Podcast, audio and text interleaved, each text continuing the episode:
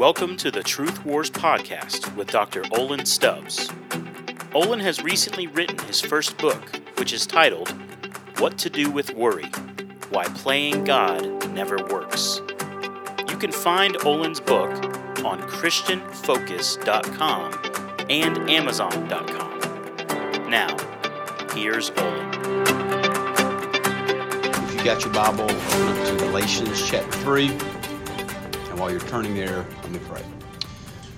Father, thank you for your word. Thank you for the privilege of being able to spend time, I think for most, maybe all of us, that counts as work time, studying your word, uh, learning about you, your character, your ways, your wisdom. Lord, would you enrich us this morning? Would you protect us from the evil one? Don't let him snatch the word out of our minds before it's planted deeply in a way that leads to persevering fruitfulness. Would you be making us into the men, uh, the leaders, the laborers that you want us to be? And Lord, may we bear much fruit for your glory, fruit that would remain. And Lord, character fruit of holiness and godliness in our own lives, and uh, the fruit of conversions and maturity in those that we lead and minister to. We pray all this in Christ's name. Amen. Okay, Galatians chapter 3. This is our third week, kind of focusing on legalism. All right, so we said the first week uh, there's three different broad categories, I think, of legalism. There's the type of legalism that adds to the law. Okay, we looked a lot at the Pharisees doing that, taking Old Testament ceremonies that had passed away or man made applications and treating them like they're still New Testament principles, or they should be. That's a type of legalism. There's another type of legalism that it really is subtracting from the law, which seems counterintuitive at point, but it's really a sense of right sizing the law, just emphasizing the external aspects of the law and downplaying the internal aspects of the law so that I can feel like I'm doing really good and performing well in front of others and even before God. And then what we're going to look at today, the third thing would be earning from the law. Anytime you think that you are earning something good or positive from the law, that is a type of legalism. And in a sense, it's the most blatant and well known type of legalism. And it was part of what was happening in the church at Galatia that Paul is writing against. So we're going to look at today faith. What does faith do? It saves, it secures, it sanctifies. All right, so point one faith saves. Galatians chapter 3. Paul has been writing uh, this letter that I think Luther and Calvin maybe both referred to as the Magna Carta of Christian freedom, Christian liberty. And really, the first two chapters, he does a lot of time on church history. He didn't have much church history then, okay? Early church history, maybe the first 15 to 20 years, and some of his personal testimony. And then, really, his, his didactic teaching, so to speak, starts in chapter 3, verse 1. So let's pick up there. O foolish Galatians, who has bewitched you? It was before your eyes that Jesus Christ was publicly portrayed as crucified. Let me ask you only this Did you receive the Spirit by works of the law or by hearing with faith? Okay, so uh, he's obviously frustrated. He's obviously angry. I've said this in here before. In one sense, Galatians was written by Paul when he was younger, more immature, and he was angrier and almost seems like he's in more of a hurry than Romans, which comes later. But, he, but he's, he's mad. Now, I think he's primarily mad at the false teachers that are leading the church of Galatia away.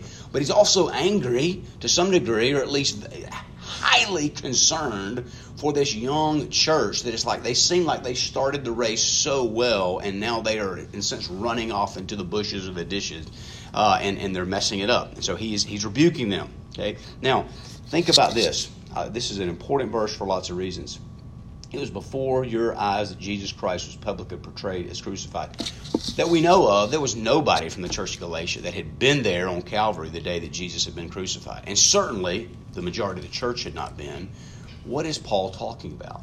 He's talking about that when you hear the gospel preached with the eyes of your heart, it's as good as if you had seen Jesus crucified.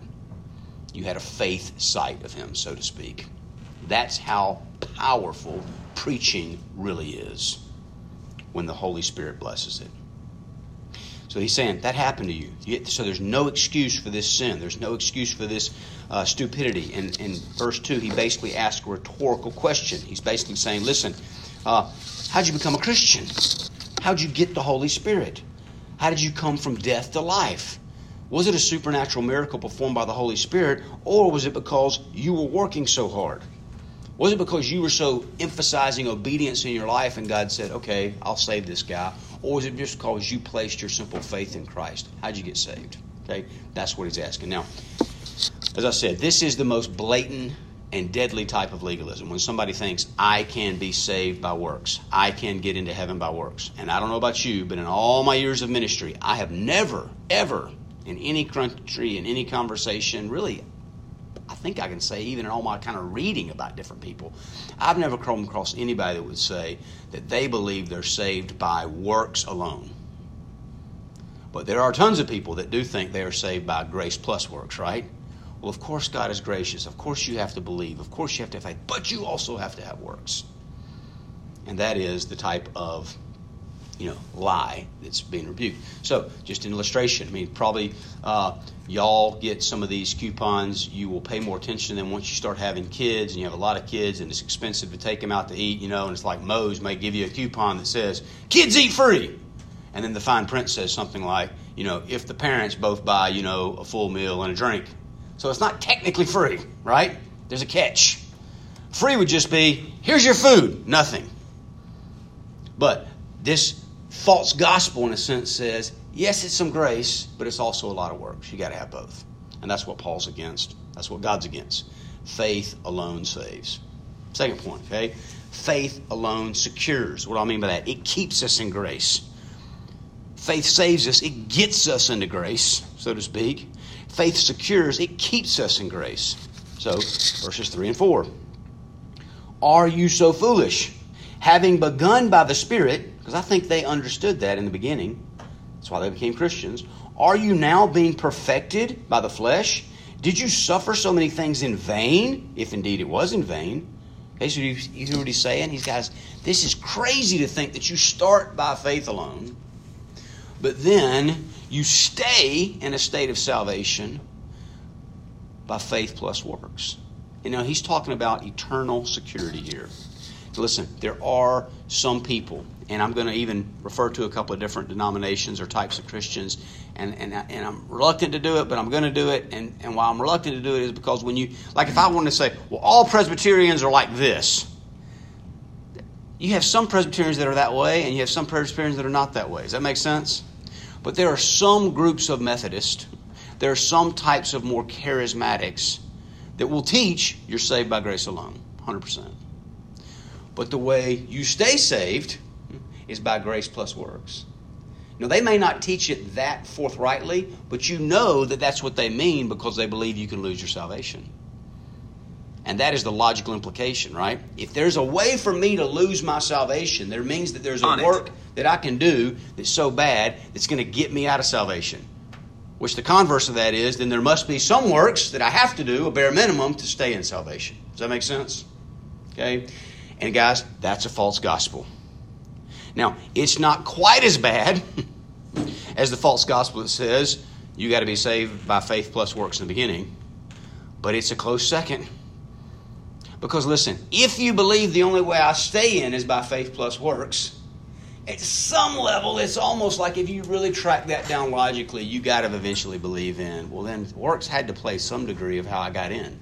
Because of that, let's just try to follow it through logically. Well, how do you get into this state of salvation? Faith alone. Well, how do you stay in faith plus works? Okay, what if you don't do enough good works? Well, you lose your salvation. You did some big, bad, scandalous sin. You lost your salvation. Okay, can I get back in? If so, how do I get back in? Do I get back in by faith alone, or now do I have to do some kind of good works? You understand? It doesn't work logically. It's not logically consistent. Um, John Piper was speaking at Beeson Divinity School, I don't know, probably a decade plus ago. And here's how I think this is how he started his message. It was so powerful.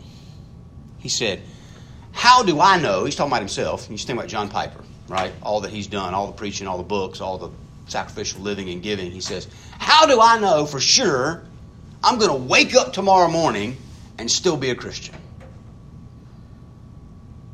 Right? Because humanly speaking, I bet we could all tell a story of. I had a friend that seemed like he loved the Lord and was so close, blah, blah, blah, and now he's left the faith. You say, well, that sounds like a contradiction. Well, I'll get there. John Piper says, How do I know for sure I'm going to wake up tomorrow morning and still be a Christian? He said, Only the grace of God. And this is the point he's making. The grace of God is the only thing that ultimately secures me. All right? Now, somebody might take, because listen, I think we all know this. There are some verses in the Bible that, if taken by themselves alone, out of the context of the rest of Scripture, they do sound like they teach that you can lose your salvation, right?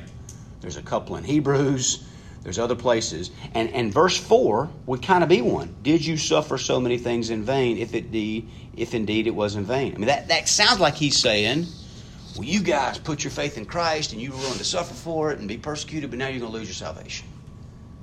It's obviously not what it means. And y'all know this, but guys, especially I, th- I mean, I think in all kind of ministry, but I think especially in student ministry, where probably most of the people that we're dealing with in the Bible Belt are going to have multiple professions of faith. Right?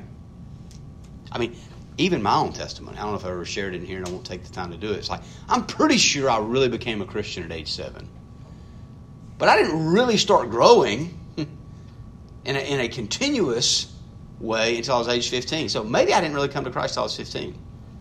Now, at some level, who cares? I know I'm in the faith now, right? But if I have that struggle, what do you think about the high school kids that y'all are ministering to that grew up at Briarwood Presbyterian Church and they went to Briarwood Presbyterian School and they played Briarwood Presbyterian soccer and every chance they got, somebody was ramming down their throat, you know, in a very loving way, you need to pray receive Jesus. A lot of them probably prayed to receive Jesus 17 different times just so they get out of a whooping, right? You, you got to be able to discern and, and talk about this with people. Listen, the question is never, did you lose your salvation? The question is, did you ever really have it? 1 John chapter 2, 19. John says about apostates, they went out from us. Why? Anybody know? Because what? They were never really of us, right? They were not of us. They went out from us because they were not of us. Matthew chapter 7, which may be one of the most terrifying verses in the Bible, which again, a, a quick reading might feel like he's talking about people losing their salvation. But then a slow reading, you realize, no, no, he says, Depart from me, you workers of lawlessness. I never knew you. Not, I used to know you, we used to be close, but now we're not. I never knew you. It was never real, right? And then Reverend Barker, right, just a little bit below Scripture. This, this phrase is so helpful. Faith that fizzles before the finish was false from the first. True faith perseveres, the perseverance of the saint. If I'm truly a saint, saved by grace, how will I know you'll persevere to the end? That's how you'll know. Okay. Um, now, this I remember a guy. You know, when I was uh, early on staff, led a guy to Christ named Patrick, I think. Um, took him to a restaurant, you know, shared the gospel with him, go sit in the car, pray in the parking lot, trust in Christ. And then six months later, he goes to a conference where I think John Piper actually was speaking at. And later he comes back and says, You know, I think I really didn't come to Christ until I was at that conference with John Piper. And I said, How dare you know it was me in the parking lot? No, of course not. Because it's like, who cares?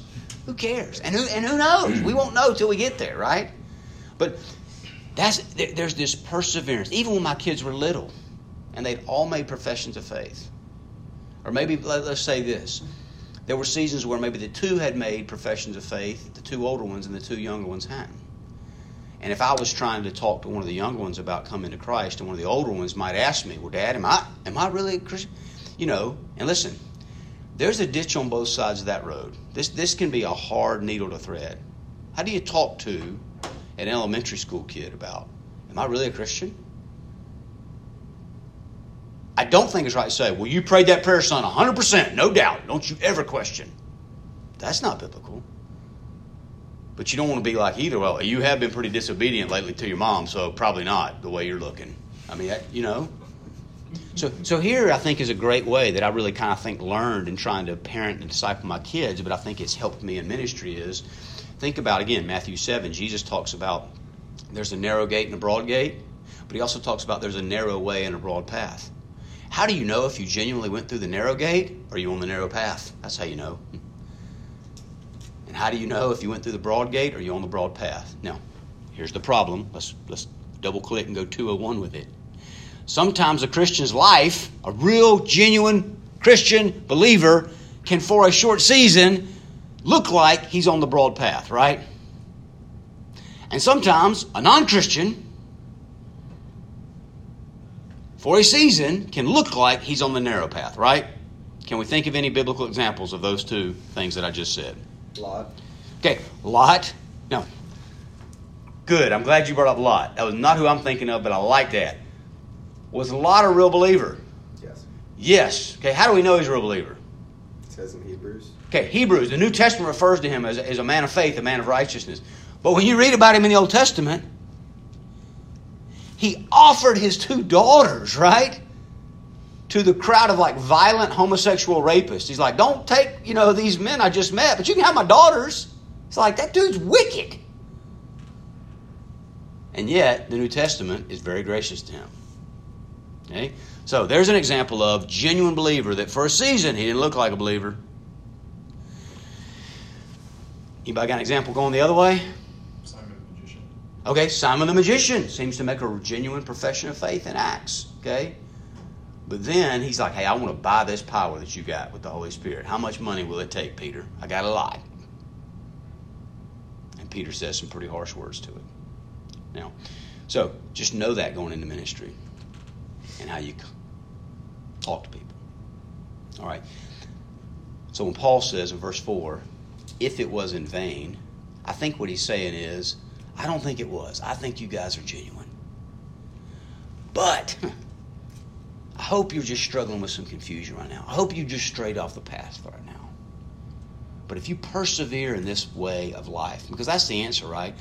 The other reason that we know that Lot is real, that somewhat his life must have gotten back on path, right? And part of the way is he listened to the angel. It was a very begrudging repentance, but he did listen to the angel and flee the city. Okay? Simon, we don't know what happened, but it doesn't seem like there was real genuine repentance in his life. You know, the, the, the most clear example biblically would be Judas, right? I mean, Jesus called him the son of perdition, which son of damnation. You know, it's like I've had people say, Are you sure Judas is in hell? It's like, listen, when Jesus' nickname for you is the son of damnation, the guy's in hell, right? There, there, was there was no secret repentance after that. He went and hung himself. You know, I mean, it's it, he ran. I mean, He he is picture perfect of worldly sorrow leads to death. Godly sorrow leads to repentance. We're saved by faith. We're secured by faith. We're sanctified by faith. We grow up in grace. Now, this is where it's going to get gray and nuanced and super important. And here's where so many debates come about. Look at verse 5. Does he who supplies the Spirit to you and works miracles among you do so by works of the law or by hearing with faith? Now, what does Paul mean by supplies the Spirit to you and works miracles among you? He probably literally there means works miracles. I mean, this was during the age of the apostles, so, you know, whether you're dispensationalists or not, or you know, continuist or whatever. It's like everybody's like, oh, there were there were legit miracles still happening, healing, all that kind of stuff. He probably means that kind of stuff was happening at this church. But even if he doesn't, right? So well, there was no apostle there then. What's the greatest miracle of all that God does? Salvation. Salvation. That one was still happening, and praise the Lord, everybody agrees that one's still happening today. He said, "Why is that still happening?" Why is God still blessing your church and your fellowship with the power of the Holy Spirit? People are getting saved. And again, he asked this kind of rhetorical question Is it by the works of the law or by hearing faith? Now, this one sounds a little bit harder because, again, in, in the whole theme and the context what he's saying, he wants them to say, okay, it's by faith. But if that's all that we say, hmm, number one, that doesn't seem to fit the tenor of some of the other passages we've looked at in this whole class. I'll explain what I mean in just a second. And that would lead people potentially to a type of antinomianism. Okay, I'm justified by faith alone. I'm even sanctified by faith alone. There's nothing I got to do. Why am I even taking this stupid seminary class? Why don't I just go home and take a nap if I'm just going to get sanctified by faith? Right? Because genuine faith produces works. But here's the key those works are never meritorious. Okay? Faith produced works are instruments of receiving grace, but they're never merits to earn grace. Right? Do we understand the difference? Think about uh, Joshua chapter 6. Joshua fought the battle of Jericho. Remember what God told him? Walk around the city seven times on the seventh day, blow the trumpets and shout, and the walls will fall down. And that happened, and it was a great victory. Now, what if afterwards the Israelites do like, we're so awesome, we're so powerful, we shouted so well. You know, it was something about the decibels of our shout. It was something about, you know, our trombone playing or something. That's what made those walls fall. It's like, yeah, I think you missed it. It was God's supernatural power that made the walls fall. Now, was your shouting and trumpet playing important? Yes. Why? Because God said it was important. But it, it, you didn't merit anything. You didn't earn anything. That was just the instrument of blessing. Does that make sense? Imagine if one of my kids, this might be too close to a real illustration. It's like I have given this child life. I have raised this child, right? I have fed them, clothed them, invested in them. They get to be 15, 16. I train them how to drive. I buy them a car. I give them money to get gas. And then, like on their first day of being 16, you know, they want to exercise their freedom. You know, I say, hey, buddy, if you'll drive down to the gas station a mile away and buy me a Coke, you know, I'd appreciate it, and I'll give you five bucks. Now, he goes and does that, and he comes back and says, give me my five bucks, Dad, I earned it. You know, I'll be like, you didn't earn crap, right? Because, because everything you did was enabled by what I let you do. Does that make sense? But if he comes back and says, Hey, Dad, here's your Coke, Would you please give me the $5 you promised?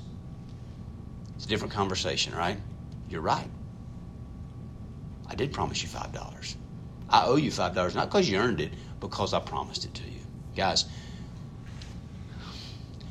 check your own heart. Do you relate to God more like I'm earning something by my good works? Or do you relate to more like, man, I haven't earned anything from you but wrath, justice, damnation, hatred, anger? And yet you're such a gracious God. You have made me these great, mighty promises. And you told me to be bold with them. So, yeah, I'm coming to cash in on these promises. But even in my cashing in and my boldness on your promises, there's a lot of humility. Okay? On my best day, empowered by the Holy Spirit, I can still never earn anything from God but hell. Okay? Because to earn anything, I'd have to be sinlessly perfect. And even hypothetically, if I could be sinlessly perfect, is another thing I got from Piper that's so good. He's like, you'd really just be going doubly into debt. Because for you to be sinlessly perfect, even for that one second, how'd you do it? The grace He gave you. So you couldn't say, look at what I produced. It would always be, look at what I did with your investment. Look at what I did with what you gave me. I think for Christians, guys, if we, we ought to take the word earn and merit and deserve totally out of our vocabulary when we're talking about our relationship with God. Now, those three words are great words in a lot of human relationships, right? If you have a job and they're supposed to pay you minimum wage and they don't give you a check, you say, no, no, I earned it. That's, that's great. But when it's you and Jesus, the concept, the categories of earn, deserve, and merit just should not come to play. It's like you can't even think in that thing. It's total enjoyment. Now,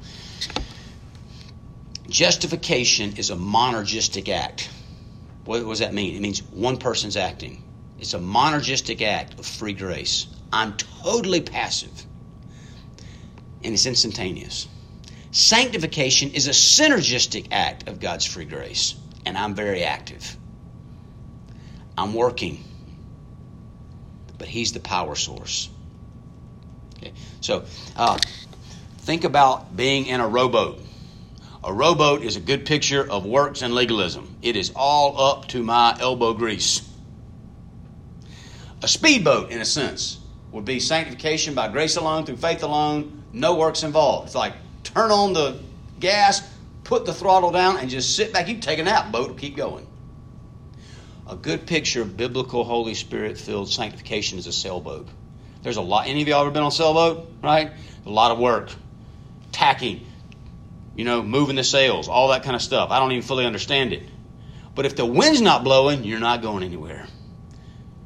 Fully dependent on the wind of the Holy Spirit to blow. And yet, my works do play a part. They are instrumental in moving the thing forward. So think about. Let me just. I just want to go through several verses. Okay, and we won't even necessarily look at all of them. We'll just talk about some of them. Think about Luke chapter 15, verses 29 and 31. Uh, parable of the prodigal son. The older brother represents the legalist, right? And he says, "You never gave me a young goat, right? I've worked for you all these years." I wonder if that son had come to the father and said, "Hey, Dad, I love you. You're a great dad. I would like to have a party with my friends. Would you give me the gift of a young goat, young calf, so I could have a party? I wonder how that father would have responded, right? Almost certainly. Love to give you that for have part of your friends. Luke chapter 17, verse 10. Y'all just listen to these, okay? So you also, when you have done all that you were commanded, say, We are unworthy servants. We have only done what was our duty. So when you listen on your best day, when you've obeyed everything, you never go to God and say, "You owe me." You say, "I'm an unworthy servant. I'm just doing my duty. You don't owe me anything, right?" Matthew Henry, this is he's talking about Romans chapter one verse seventeen. He said, "Faith is all in all, both in the beginning and the progress of a Christian life. It is not from faith to works, as if faith put us in a justified state and then works preserved and maintained us, but it is all along from faith to faith." Okay, so I, I never get away from faith. It's never less by faith. Okay?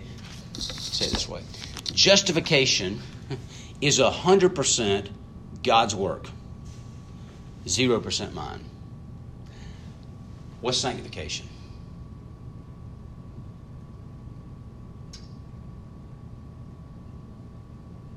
God's work, 0% mine. Okay, good guess. Is it like 100, 100? It's, a, hun- it's like a good marriage right? If you go into marriage, you get married soon, right? And this, aren't you? You're getting married soon? He's getting married soon. Okay, sorry. So here's free marriage counseling. The subtle thought process of all of our hearts, I think, to some degree, is I'm gonna I'm gonna do my part. I'm gonna do my fifty percent, and I hope she does her fifty percent, and I'll do my fifty percent, and She'll do her 50% and we'll have a great marriage. That's recipe for divorce. The only way you have a great marriage is if both people are saying, I'm to do 100%. I'm going all in on this thing. That's how sanctification works. 100% God's work and 100% mine. They're interwoven together. Okay? Romans 7 18. Do you remember where Paul, Paul says, I don't have the power, right? In my flesh, in myself. I don't have the power. I have the desire to obey. I don't have the ability to obey. Holy Spirit's got to do it. Romans chapter 8, verse 13. Put to death the deeds of the body by the power of the Holy Spirit. So I'm putting the things to death, but the Holy Spirit has to help me. Romans chapter 10, verse 17. Faith comes by hearing, hearing by the word of Christ. A lot of times we think of that as a salvation verse. It is, but it's more than that. It's not less than that. Romans chapter 10, verse 17 also, it's like, what's going to grow my faith? What's going to deepen my faith? What's going to increase my faith? hearing more of the words of Christ, hearing more about Christ. Galatians chapter 5, verse 6. For in Christ Jesus, neither circumcision nor uncircumcision counts for anything. So, once they say it's not about your works, certainly not about ceremonial works, but only faith working through love. Genuine faith always leads to real works, right? Philippians 2, 12 and 13 is maybe, maybe the clearest, right? Of, it's about appropriating faith work out your salvation with fear and trembling. You're already saved. God's already done the saving work, but you need to work it out, flesh it out into your day to day life. And you need to take it serious. Be sober minded. It's not a joke. For it is God who's at work in you to will and to act according to his good works. He's changing my heart. He's changing my desires. He's giving me ability. I got to flesh it out. Okay? I can do all things. Philippians 4.13. I can do all things through Christ who strengthens me. Okay. And I do want everybody to look at this one. Everybody flip to Colossians chapter 1, verse 29. This is another really clear one. Colossians chapter 1, verse 29.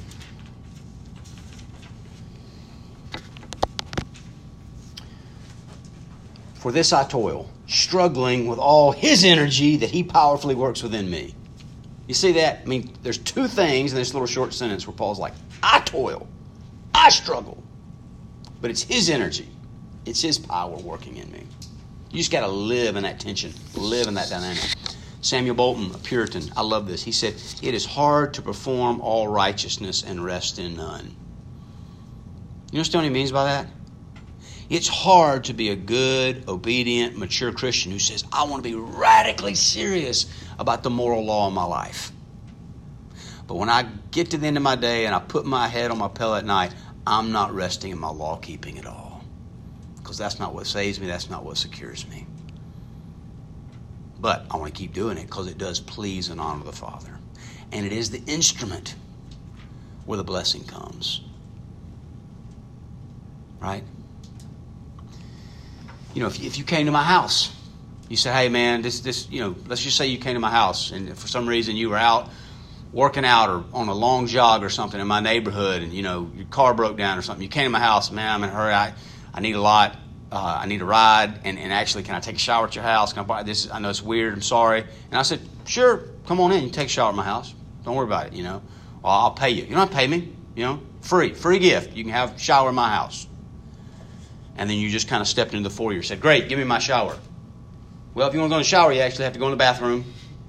There's a shower. You have to step into it. You have to close it. Please close the door. You have to turn the water on. Oh, you're saying I got to do something? It's not free? No, totally free. But there is something you have to do. I'm telling you where the shower is, it's in there. God says, You want to get blessed? Read the Bible. You're not earning anything, you're just putting yourself under the fountainhead where I've promised my grace to come. Does that make sense? Again, I've referred to this before. God is so generous in his heart and so gracious. Sometimes he blesses us even in the midst of our hard hearted, persevering, running away sin, right? He just says, I'm going to grab him in grace anyway and yank him back. But I don't need to test God and say, How long can I persevere in hard hearted sin and God keep blessing me? A wise, humble child says, No, no. If daddy says I get blessed when I stand over here, this is where I want to stand. This is what I want to do. This is how I want to obey. William Barclay, he says, the essence of Christianity is not law, but a personal relationship to Jesus Christ. Its dynamic is not obedience to any law, but love to Jesus Christ. Think about that, right? I mean, you don't want your marriage relationship or your best friend relationship or your family relationship become a tit for tat. I'm just obeying the rules. I scratch your back, no, you scratch mine. You want it to be a love relationship. But in a good love relationship, there's a lot of serving one another not to earn, but just out of love. B.B. Warfield.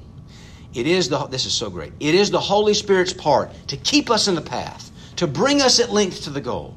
But it is we who are to tread every step of the way, our limbs that grow weary with the labor as we toil over the steep ascent. Holy Spirit's power, my work.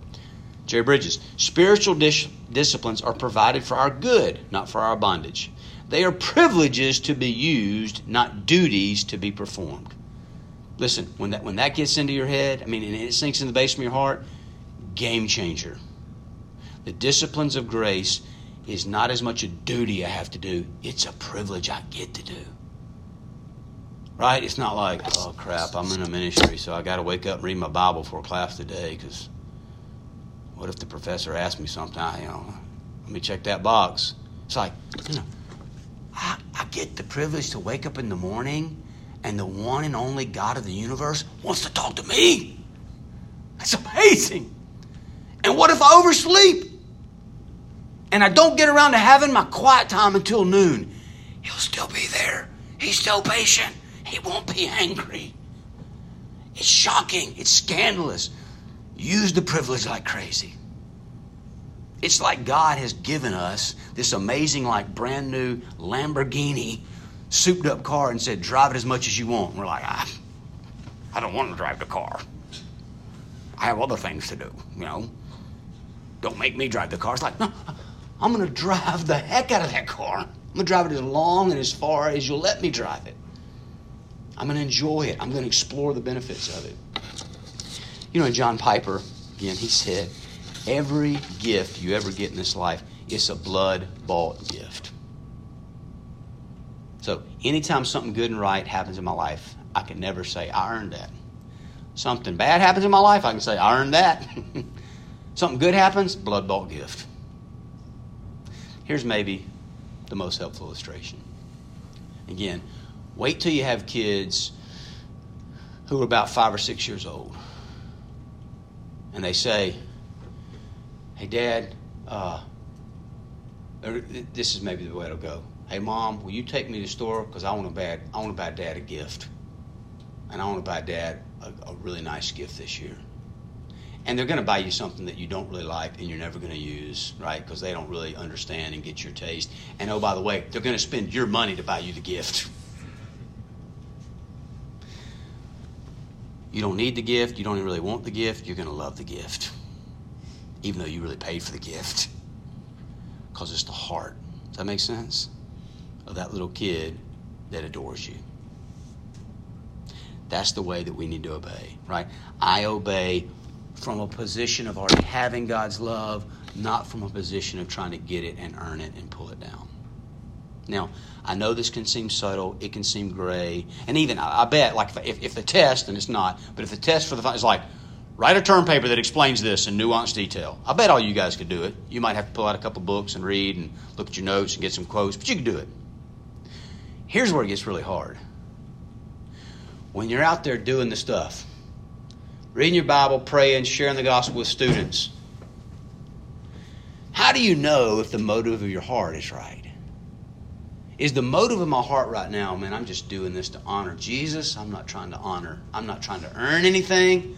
I'm resting in the finished work of Christ. I'm doing this for the joy of the Lord. Or am I doing this in some kind of subtle legalistic way to prove myself and earn something, right? Now, the reality is, as long as you're on planet Earth, till you see Jesus face to face, it's always going to be a mixed bag if you're in Christ right? If even Paul was still struggling with sin 20 years in as a super apostle, so are me and you. So be aware of it. When you see it, repent of it. I mean, hey, guys, I don't know if I've said this in here before, but I mean, one of the things that I struggle with often when I go somewhere to speak, whether it's here at a campus meeting, wherever, is like, I do think there's a lot of my heart. It's like, God, I want to help people. I want to see people grow up in Christ. I want to see them be more effective ministers. I, I think there, I think there's some of that in my heart. I think there's also, Lord, I want people to like me. I want people to respect me. I want people to think I'm awesome and I'm smart. Now, how much? I, I hope it's like 99% of the good and only like 1% of the bad, but I'm fearful it's not that way. So oftentimes, here's what I'm praying God, whatever is good and pure motives, would you pour gasoline on that? Would you fan that into flame? Would the good motives grow? And wherever there is evil, wicked, self centered motives, would you just expose them, smother them, kill them? But a lot of times I don't know. So I'm just, Lord, you just, you know, do the work of my heart. But if you're like, but I, but I wish I had a better picture of my heart. Well, be careful what you ask for because here's how you can really tell. When you feel like you're doing your best to obey the Lord, and then you don't get what you want in life, how do you respond? And that could be in a myriad of different ways, right? That could be you got the New Year's conference coming up and you're you said i've had the best semester of life. I've shared the gospel more. I've prayed more. I've fasted more. I've loved more. I've served more. I've done more works of hospitality. And i was really begging god i want 10 guys from this fraternity i'm working in to go to new year's conference and only four go. How do you respond? Do you get mad? You get hurt? Or do you say god i think i was faithful. You chose not to bless I trust you anyway. I rest in your finished work. That's my ultimate joy, not my ministry fruit. What if you feel like you're a really healthy guy, right? You even come to seminary class and do push ups in the break, right? You go to the gym, you're doing all your burpees, you eat right, you're eating broccoli every morning for breakfast. I mean, you're doing everything health wise just right. And then you get some like ruptured disc in your back or you find out you got cancer when you're only in your 30s. How do you respond? Now, listen, I'm not saying you have to be like, happy, happy, joy, joy. I always wanted to have cancer early in life. Right? There's, there's, there's so much in the Bible about the right way to grieve and lament and all that. But do you respond more like Job's wife? Which was essentially, hey, we've been serving your socks off, God. How dare you do this to us? Curse you. Or do you respond more like Job, at least in the beginning? Lord gives, Lord takes away, blessed be the name of the Lord. That will expose kind of the deep substructure of your heart. Are you obeying out of a mentality of earning, putting confidence in your works, or are you obeying just to please the Lord and you don't expect any type of merit from it? Okay? So, now, think I've given y'all the illustration before, haven't I? Of you're in the cosmic courtroom of the universe. The judge says not guilty, but then he takes his robe off and says, Now I want to adopt you into my family. Walks you across the street, showing you your new mansion that you're going to live in forever as his adopted son. But then above the mantle, you see these 10 rules.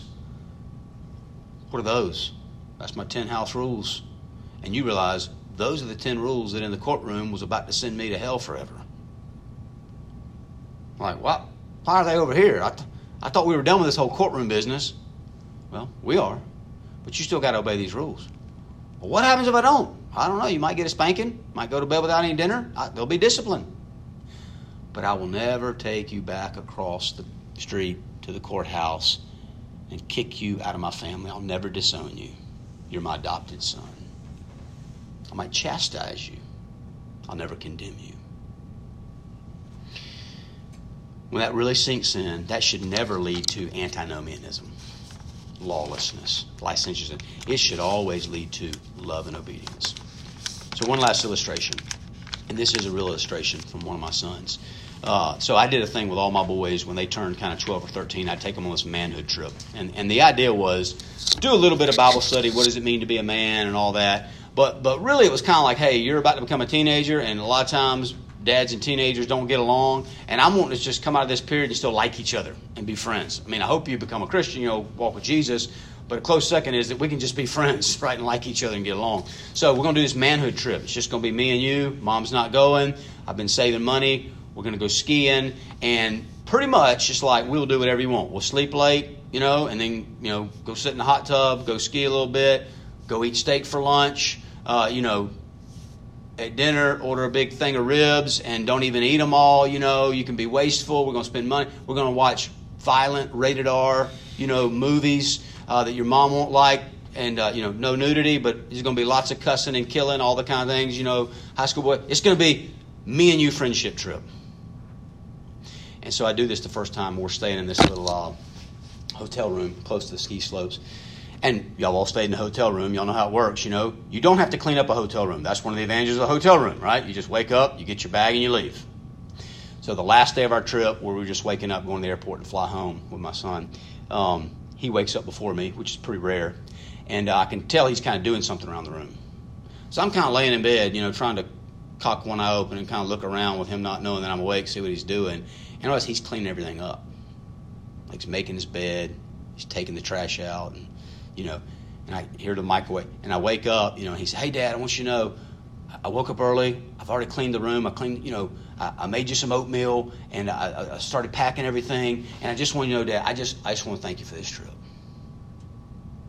Now, in that moment, as best I can understand at a human level, there was no sense of, I'm going to butter up my dad here, so maybe he'll buy me a Snickers bar at the airport. He wasn't trying to earn anything. There was just this genuine overflow of, my dad just spent a couple of days and a couple thousand dollars on me. And it was awesome.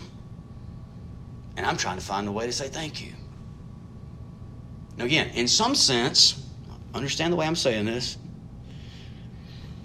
the actual works that he did to say thank you didn't really mean that much to me, right? Because, like, buddy, we don't even have to take the trash out in the hotel room. So you kind of wasted your effort.